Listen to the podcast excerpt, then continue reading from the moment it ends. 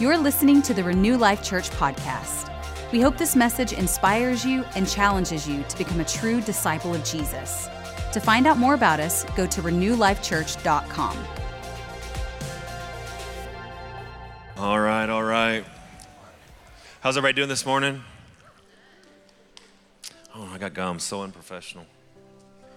Um, yeah, they expect me to come up here and have my wits about me after that word over Susanna. But um, anyway, we. Uh, it's good to be here. Uh, I won't take a ton of time just because I'm really excited about uh, who we have with us today. Just a, a quick story.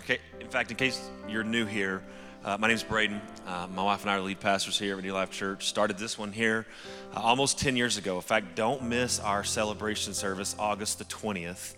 Uh, we have Corey Russell. If you've never heard of Corey Russell, uh, I'm just going to tell you right now, I met him actually through Banning, and the last couple years, I can't think of two messages that have impacted me more than the two that Corey preached at uh, um, our the pastors' conference there. And so, just knew immediately, I want this, I want this prophet speaking into the next decade of our ministry. So just put that on your calendar, August 20th. But been almost 10 years. Uh, we call this home, but. Uh, I, uh, I met Banning, I don't remember how many years ago now, it's been several years ago, but funny quick story. Uh, we uh, pretty soon after meeting him, he found out that I had never left the country.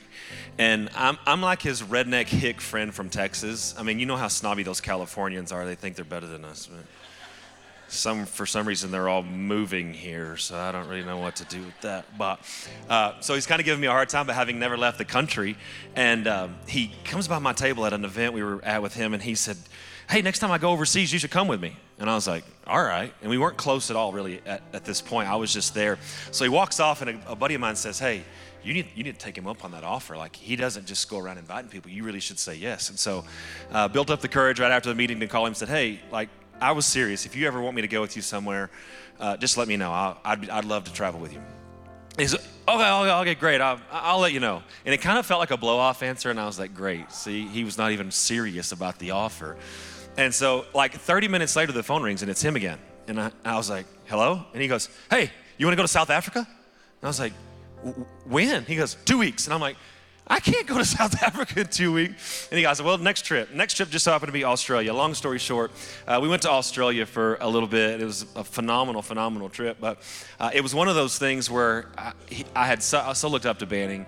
I still look up to Banning, but I had really looked up to Banning leading into that. And so I was kind of a ner- bit nervous going into the trip. And within like the first 30 minutes, we became like brothers. Uh, it was just kind of funny. And uh, we laughed and joked and made fun of each other and did a bunch of stuff and had the, had the best time. But while we were there, he was preaching at multiple events, a conference, and different things. And he, he said I was his armor bearer. I refused to accept that title of armor bearer for you. But um, he, so I was with him in several times, and what would be funny to me would we would walk into these church services, different conferences that he was at, joking around, goofing around, still cracking jokes all the way leading up to him walking on the platform. Uh, but then when he would grab the microphone and began to speak, I mean, it was like something in my spirit, like Ten-hut, you know, like you acknowledge the gift that was on his life. And so what I've learned is, is that God has sent me big brothers into my life that we can goof around, have relationship, have fun. But when they're stepping into that pulpit, when they're stepping into what God's called them to do, it's as if God himself is using that man to speak to me. That's how I've felt for years. I think that's how you're going to feel uh, this morning as he speaks. So if you would just welcome Banning Liebscher.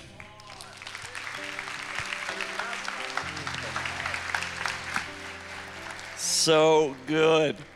Listen, my, my mom was born and raised in Lubbock, but I have no, but I, I have, I'm not connected to her family at all. So I know that I have roots in Lubbock. I've got some Texas in me, but I don't really have any connection, any family.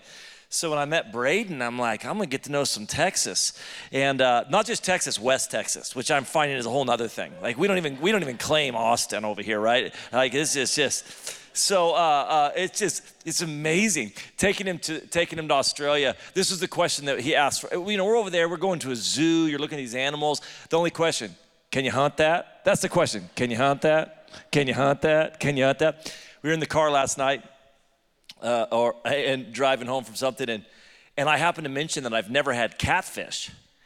He about got in a car accident. Like he almost about passed out. Couldn't believe it. I've never had catfish. He goes, catfish with like some hush puppies? I'm like, well, I've never had hush puppies either. It's just like they were, him and Leanne were like literally stunned. Like could not believe that I've never had fried catfish and hush puppies. So it's gonna be my next mandate whenever we come out here. We gotta go. It sounds healthy. It sounds super healthy. It sounds healthy. So too soon, by the way, for you uh, uh, being sarcastic about all the Californians moving to Texas. Too soon, way too soon. The amount of people that left California, the amount of, we just, for an entire year, we just said goodbye to people. It was so crazy. So, well, it's good to be here. You guys ready to get in the Word today? Absolutely love what God's doing at this church, Fourth of July weekend. No better place to be than Midland for Fourth of July. We were on the lake yesterday, and a speedboat went by that was full on painted as the American flag. Just uh, I was just in Texas with the American flag flying by me on a speedboat. I just thought this is where I should be on Fourth of July weekend. If you have your Bibles, and hopefully you bring your Bibles to church, we're going to get to Second Kings chapter four in just a minute. I want to give you something the Lord's been speaking to me about for a year or so, but uh, um, kind of unpack a little bit of what I feel the Lord's saying. Uh, but Haggai chapter 2, we're going to go to, we're going to start in Haggai 2, we're going to end up in 2 Kings 4. So if you if you have your Bibles, put your finger in one, go to the other. 2 Kings chapter 4, we're going to go to Haggai chapter 2. I, um, I'm somebody that loves to know what time it is. I, I hate not knowing what time it is. I hate not being aware of the time. I'm a little bit of a stickler around that too. Like if I ask you what time it is, like I, I, I don't want you to round up. I want you to tell me what time it is. And um, and and now that we have cell phones, uh, you know, but I always wore watches my entire life. I just I was I was a little kid wearing a watch. I wore it to bed at night. I wore it in the shower. I just always had a watch on. I don't even know why. I I found a, a kindergarten picture of me, five years old in my little kindergarten class of 25 kids, and I was the only one five year old wearing a watch, you know, in, in whatever year that would have been, 1981. And so I just love knowing what time is. I don't get at all, I don't understand people who kind of are unaware of what, time. I'm married to one of them. It's insane. I'm just married to somebody who's kind of unaware of time. And uh, like uh, she'll call me, uh, like she's supposed to be here right now. She'll call me. I'm like, "Are you on your way?" She's like, "Oh, what time is it?" I'm kind of headed out now. I'm like, it's starting right now. So I just don't like, I don't know if you're like that, but you're an anarchist. Um, my, my, uh, my, my youth pastor, who's in his 50s now, uh, he told a story of a prank they played on this at, at college at their university on a dorm mate of theirs, a roommate in these dorms. And uh, it, it was in Minneapolis, so it's really cold. It's really dark in the morning. And, and this university in order to help students get from building to building without having to go out in the cold, they had just enclosed walkways between all the buildings, so you didn't have to go. You didn't have to go outside at all. So one night, this kid's going to bed in the dorm room, and uh, he's going to go to bed at 11 o'clock. He's got to wake up at 7 a.m. the next morning because he's got to get ready, got to go to the cafeteria to get some breakfast, and then go to class at 8:30 or whatever. So he goes to bed at 11 o'clock at night and when he goes to bed, he sets his alarm for 7 a.m. And, uh, and so they come in and they change his clock to go off at midnight, but it said 7 a.m. So, so he goes to sleep. An hour later, the alarm goes off. He looks over, his clock says 7 a.m and and he, he thinks it's time to get up. So he wakes up and he's just like man i don't feel like i slept at all. Uh, he gets up. His roommate is literally brushing his teeth. He's like good morning. I just sleep? He's like i don't feel like i slept. He goes man i slept great man. It's gonna be a great day or whatever. Guy's coming out of the shower. He he full on shaves gets dressed gets his books ready irons his clothes gets all ready. It's like midnight now he's walking down the hallway in the dorms, and they had guys coming out of the dorms at the to- right time, and they're like, ah, good morning. Have a great day. Like this, what they're doing is he's walking out. He's just like an hour asleep. Walks, you know, he's walking. It's morning. It's dark already. He's walking through all these outdoor walkways, whatever, and uh, gets the cafeteria. The doors are closed. He's confused. He finally gets up and realizes that they've played a prank on him. But this is this is this is why I tell you this story. I am here to make sure you know what time it is. This is this is my mandate in life for you. In the I, I one of the things that grieves my heart is seeing believers who are unaware of what time it is, who are unaware of what God's doing, are unaware. If you don't know what time it is, how do you actually know what to be doing? And here's the word that I've heard. Here's the word that I believe the Lord's speaking. It's just this it's time to get to work. If I was to say, what's the prophetic word right now? I believe it's this it's time to get to work. I'm going to show you the passage where this kind of really came alive for us in the last couple years. But you don't have to be prophetic to say this statement that the last few years have been pruning. They've been uh, many people. Uh, uh, it's it's it's just been uh, a time of disruption, a time of distraction. Many people have got the wind knocked out of them. But in the midst of that season, the Lord spoke very clearly to us that we are to get ready for what He's about to do. And he spoke to us out of Haggai chapter 2. Haggai chapter 2 is a prophetic word that Haggai is about to give some of the older Israelites. Because in Ezra chapter 3, it tells a story, if you, if you know the history of Israel, when they were taken into exile, when they were taken into Babylon, they were there for 70 years. But then the exiles began to return to Jerusalem. And as they retire, this is 70 years of exile. They're tired, they're worn out, they're exhausted and they're back in Jerusalem, but not thriving. They're just in pockets around Jerusalem. But during that time, they lay the second found they lay the foundation for the second temple. Ezra chapter 3 tells a story that when they lay the foundation for the second temple, the older priests and the old men who had been there before began to weep. Not out of joy, but out of sorrow because what they were looking at on the second temple foundation didn't look like the first one looked smaller, didn't look as significant. It was different than what they had known. And so they were weeping. At the same time, some of the younger men were just celebrating because the foundation had been laid. So they were rejoicing. And Ezra 3 describes the scene as you couldn't tell the difference. It was so loud that you couldn't distinguish between those that were weeping and those that were rejoicing, those that were celebrating. Haggai comes along at this time to give a prophetic word for those who had been weeping. He's going to come and give a prophetic word for those who were, ex- were tired and worn out and had seen this foundation. It just wasn't what they thought it would be, it wasn't what it used to be. And he comes and he gives them this word. Listen to this word in Haggai chapter 2, verse 3. Who of you is left who saw this house in its former glory? How does it look to you now? Does it not seem to you like nothing? But now be strong, Zerubbabel declares the Lord. Be strong, Joshua the high priest. Be strong, all you people of the land, declares the Lord. And here's what I'm going to get back to. And it says this and work. Be strong, all you people of the land, declares the Lord, and work. For I am with you, declares the Lord Almighty. This is what I covenanted with you when you came out of Egypt. My spirit remains among you. Do not fear. This is what the Lord Almighty says In a little while, I will once more shake the heavens and the earth, and the sea and the dry land. I will shake all nations, and what is desired by all nations will come, and I will fill this house with glory, says the Lord Almighty. The silver is mine, and the gold is mine, declares the Lord Almighty. The glory of this present house will be greater than the glory of the former house, says the Lord Almighty. Haggai comes along and as these men are weeping, as they're wore out, as they're exhausted, as they're a little bit discouraged, he comes along and says this Those of you that have seen the former house, I need you to understand that God has not forgotten his covenant with you, that it remains, and he's about to fill this house with glory. He's going to shake the heavens and the earth once again, and the glory of this house will be greater than anything you've ever seen. And he throws this little phrase in there get to work get to work. I think if, if you were to come to my office, um, one of the things that you would run into on my bookshelf is just books on revival. I have a deep passion for revival, and so I began just to just to gather books on revival, revivalists, the history of revival.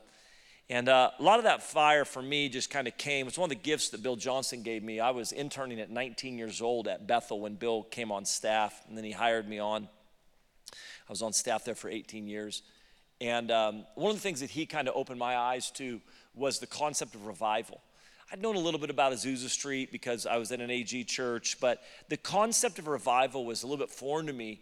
And uh, I didn't know that there were that there were outpourings of the Holy Spirit, awakenings. I didn't know that there was times when entire cities could be saved, or culture could be transformed, or harvest could come in uh, in, in just mass like God would move in such a significant way, that the power and presence of God would awaken believers with a greater passion for Jesus, that culture would be transformed, the harvest would come in. This was all kind of eye opening to me. And so I began just to dive in. I was just so hungry to read books on revival and stories of revival and revivalists. And so currently today, if you come into my office, some of my most treasured books are those books. But one of the things that sometimes we can make a mistake on as we read about revival is that many times revival feels like kind of a random act of God. Like, why would God pick that city at that time? Why would God choose that church and that moment? And it kind of feels like we just kind of think, well, I don't know, God kind of randomly does it. That we kind of sweep it into the category of the sovereignty of God. Well, God is sovereign and He just kind of picks what He wants to pick and He chooses what He wants to choose. And that's why in 1995, uh, an outpouring of the Holy Spirit and revival broke out in Brownsville and Pensacola, Florida. Because God just kind of randomly chooses this place. Listen, I believe deeply in the sovereignty of God. I, I believe in the sovereignty of God, which just means this I believe that God is in charge. I believe that God is sitting on the throne. I believe that nobody's voted God off the throne. I, I, I, believe that God's on the throne even when the person in the White House isn't who we want in the White House, that God's still on the throne. I believe that when grace seems to be, uh, that when sin seems to be abounding in the nation, that God's still on the throne. I believe that nobody's pushed him off the throne, voted him off the throne, that God's not been overthrown. I believe this. Are you with me on this? I believe that God is in control. I believe that God is in charge. But I also believe that God invites us to participate and partner with Him in what He wants to do.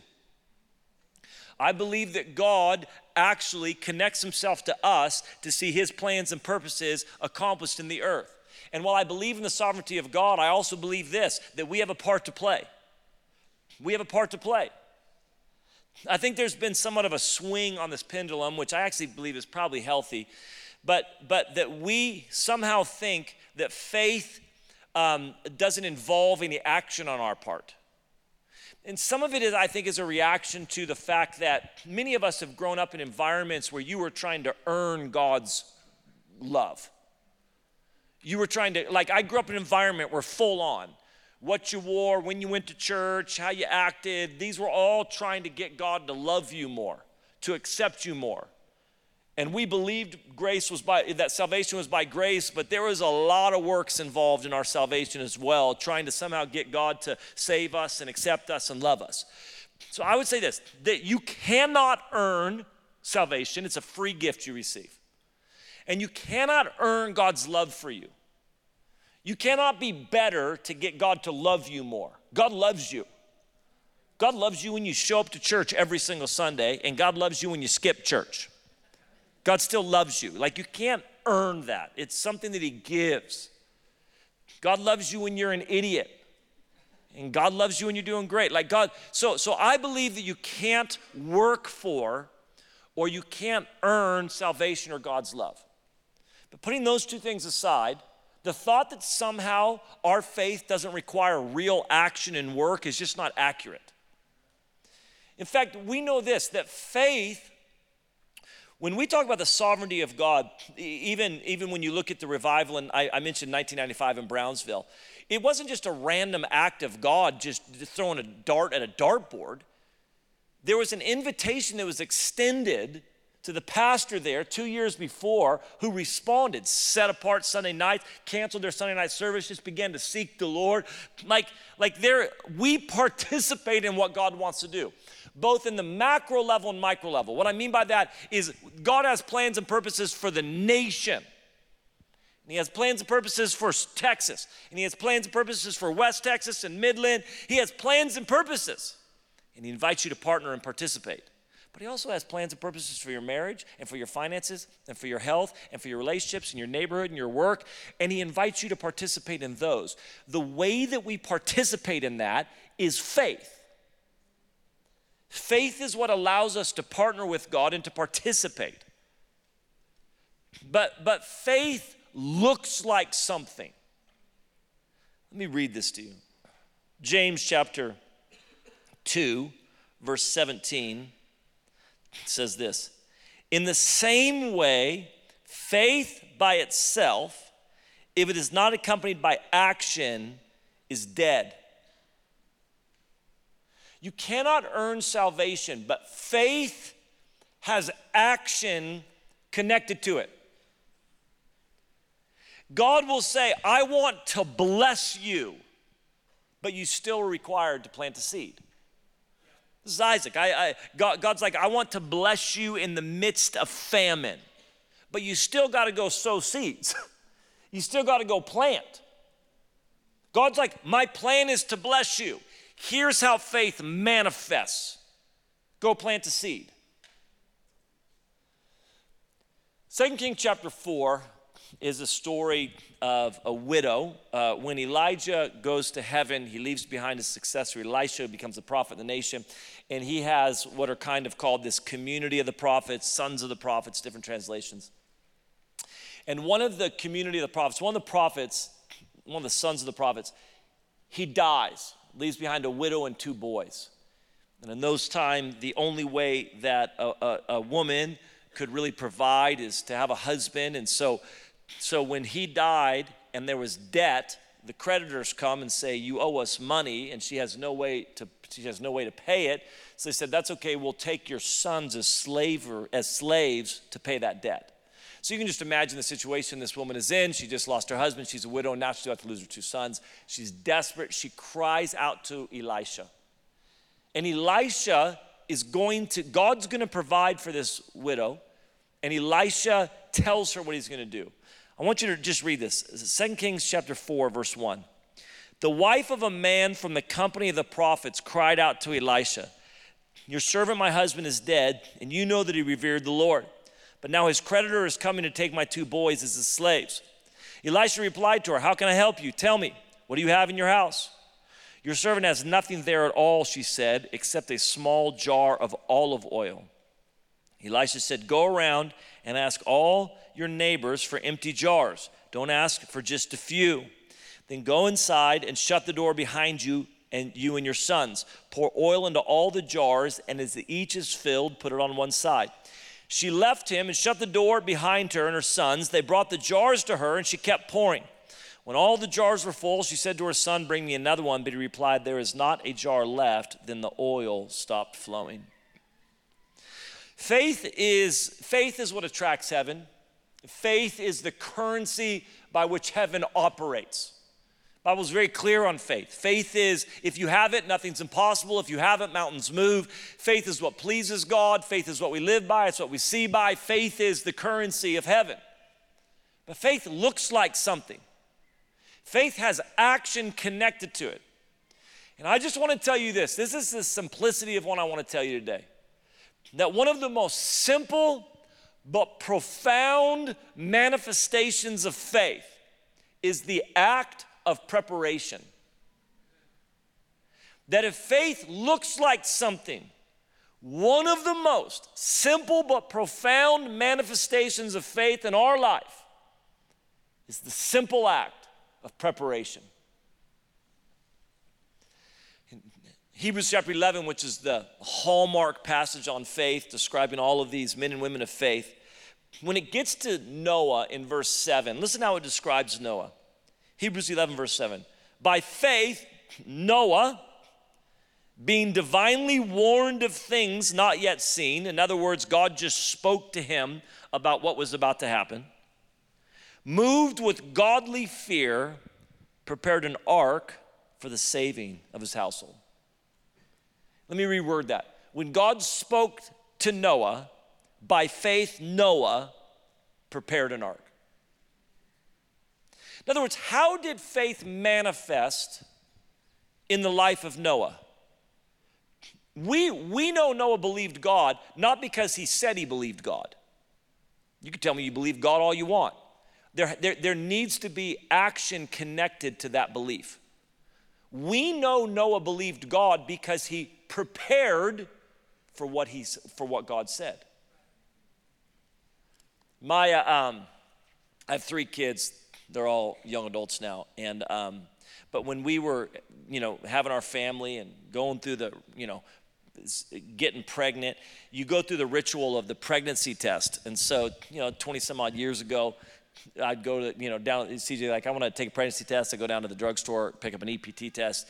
You'd come back, and then, you know, we'd go upstairs to our bathroom, and my wife would pee on this little stick. And then we'd stick it on the back of the toilet, and it said, you got to wait three minutes. So we'd stick it on the back of the toilet, three minutes. And so we got three minutes, and we just make small talk. How's your day been? What's going on? What are we doing for dinner? What's going on tomorrow? Like just three minutes. And then we look down. And if there was one line after three minutes, well, we just life would go on as it normally is. You know, we'd go downstairs and cook dinner and watch a movie and go on with our day. But if there was a second line on that test, if a second line showed up on that test, life as I know it will never be the same. One line in three minutes changes my life. Just we just been making small talk for three minutes but but this line on this test is saying something to me. This line on this test is saying something's coming and you better be ready. And so my wife kicks into hyper preparation mode not in a few weeks that minute like do you understand this not like not like hey we'll get around to this like immediately we're like thinking about stuff, talking about stuff, looking up stuff, buying stuff, paying stuff, cleaning stuff. By the third one, I realized it was just a racket, and I'm like, we got time, okay? We'll be fine. I, I will paint this in a month or so. I don't have to paint it today because you saw a second line on a test. I don't need to go down to Lowe's and get paint immediately. You know, it was like, but there's just this like, like there's a test that says something's coming. And so now my life begins to prepare for that. Guys, we believe things in the natural more than we believe God. I just want to say this, man. I think we think God's lying to us. God says, I want to bless you, but you do nothing to prepare. I want to pour out my spirit, but you do nothing to prepare. You go, I believe God. I'm like, you don't believe God. I think you think God's lying to you. It's quiet in here. 11 o'clock. Come on, 11 o'clock. I'm right, okay? Can we just, I, I'm right. Well, you could say you believe God all you want. It should manifest in some action, and that action looks like I'm preparing for what He said. This is the, this is the amazing passage in Haggai 2. He's like, listen, I know you're wore out. I know you're a little discouraged. I know this doesn't look like what you thought it was going to look like. I know you've been 70 years in exile. But listen, I'm about to pour out my spirit. I'm about to shake the heavens and the earth. I'm going to fill this glo- uh, fill this house with glory. It'll be greater than the present, than the former glory. Get to work. Get to work doing what? Preparing for what he said. See, sometimes I think we approach God like we like he's that friend that we just can't really trust. Like God's in my life, he's around. Mm, I'm not sure I can fully trust him though. My wife and I, when our kids were little, you know, the house would be a mess. We're just exhausted. We're working, trying to raise these kids, and trying to keep the house clean. So, so I'd be like, we got to clean the house. It's like, I know, I don't want to clean the house. I'm like, I don't want to clean the house. So if we were not motivated to clean the house, we had like a life hack we came up with. And the life hack was this if, we, if either one of us weren't motivated to clean the house, we would invite a couple over for dinner because we knew that if we invited a couple over for dinner, we'd clean the house. It was horrible. People were like, thanks so much for having us come over. I just needed to clean the house, but okay. so, so we'd invite somebody to come over for dinner and then we'd clean the house because they're coming over for dinner. So if you can imagine me coming to Braden, you know, it's Sunday and I say, Braden, listen, Tuesday night, man, we'd love to have you and Leanne over to our house for dinner. And Braden looks at me and says, all right, man, I'd love to be there. Seven o'clock, I'll be there. I'm like, okay. Well, I believe him. And because I believe he's coming over at seven o'clock, my life begins to move into preparation. In other words, if you were to come over Monday afternoon and you saw me vacuuming, and you're like, why are you vacuuming? Because I've got guests coming over tomorrow night. Braden and Leanne are coming over. Braden said he's going to come over. So I, I'm actually preparing for him to come over. If you saw me at the grocery store on Tuesday, buying buying ribeyes and and and buying, you know, Just meat, pretty much, right? Just buying meat. And, uh, and catfish. If you saw me buying catfish, I'm gonna fry up and hush puppies. I don't know what it is, but we're gonna do, we're gonna have it. If you saw me there, you're like, what are you doing? Well, Braden's coming over, seven o'clock. I'm getting ready for it. So, so because I believe him, it manifests in my life preparing. Now, if Braden was a pathological liar who says things that he never really does, doesn't really keep his word, one of those guys, you know, like, hey, you want to hang out on? T- I'd love to hang out. Let's do it. What do you think? Tuesday? All right, man, I'd love to. I'm going to be there. But he said this to me so many times before, and just always has an excuse for why he can't come, or just doesn't show up, doesn't call, doesn't show up, or calls him right before and says, I can't do it. And that's the experience I've had with him. Well, I don't walk away quite as eager to prepare because I don't believe him. I'm probably not cleaning on Monday. Before I go to the grocery store on Tuesday, I'm calling him like, You sure, Braden? Are you sure you're coming over?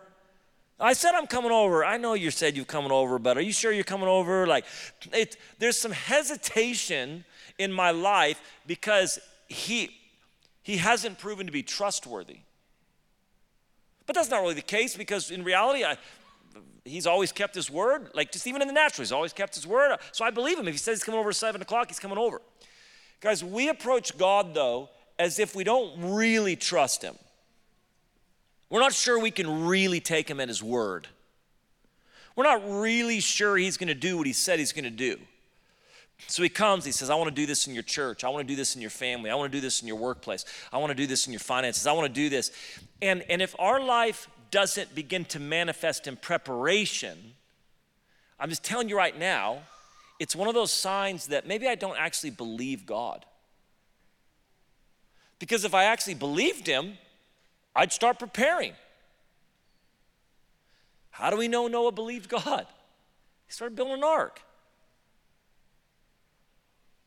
How do we know that the, the widow believed Elisha? She did what he said. She started going to get vessels because there's going to be oil that's poured out. I better make sure I have vessels. I better make sure I have jars. See, one of the things we need to realize as believers is that your life kind of boiled down to its core, is preparing the way for Jesus. There, there's a um, John the Baptist, when they, when they came to John the Baptist and said, John, who are you?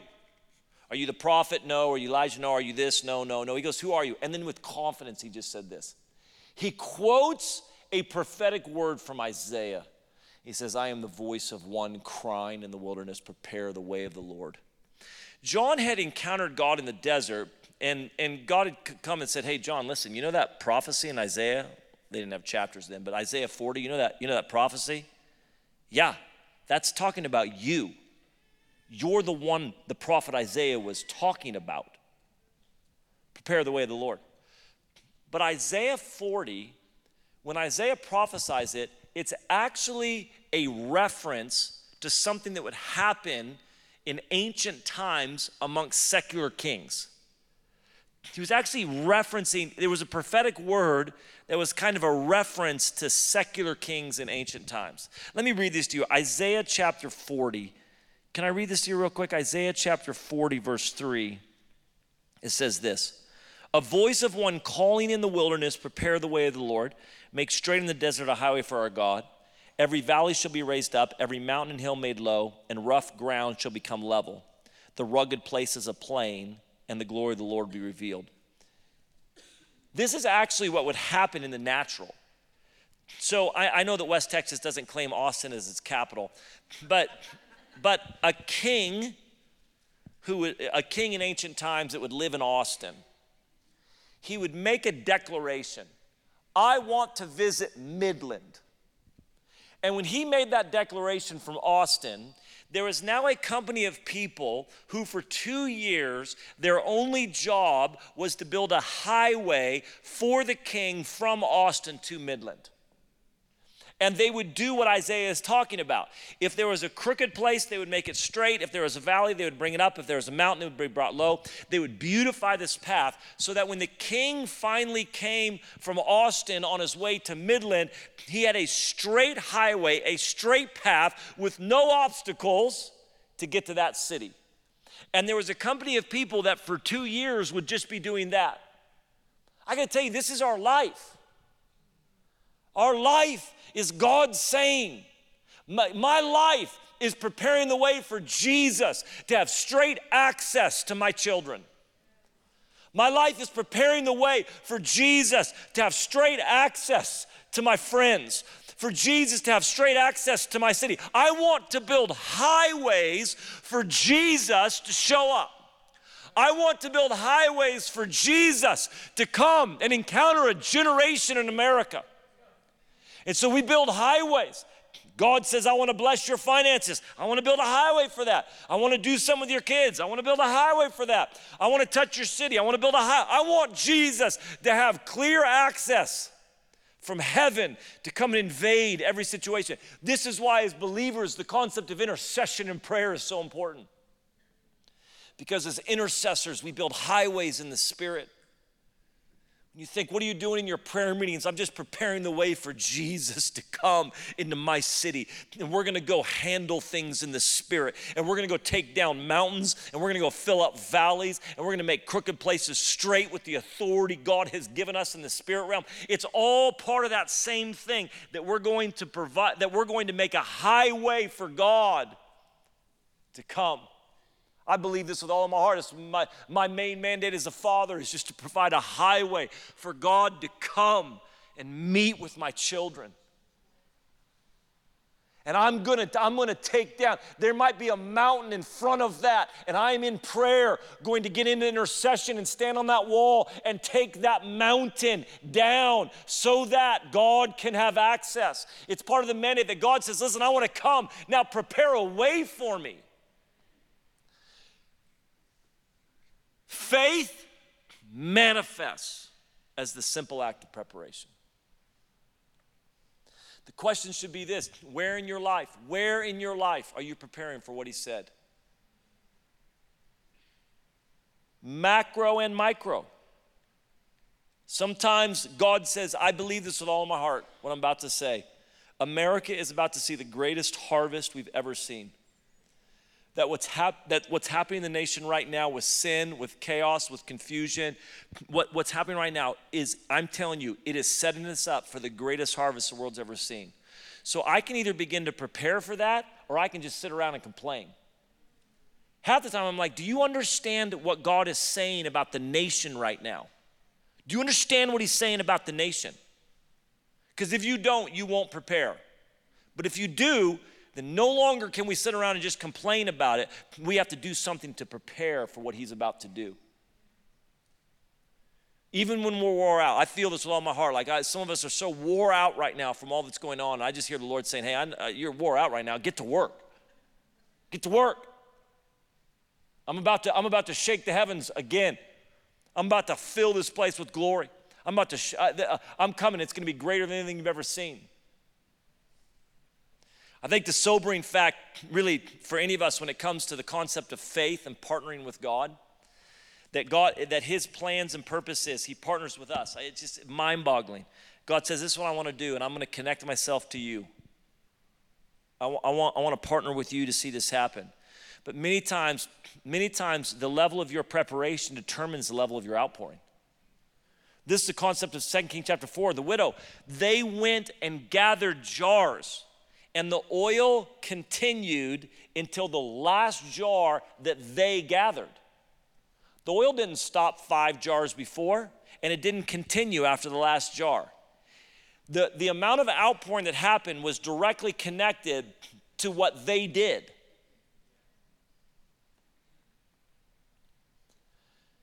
Our lives, eh, eh, there's, there's three pictures in scripture that we've been using. Your life should be building arks your life should be gathering jars, and your life should be mending nets.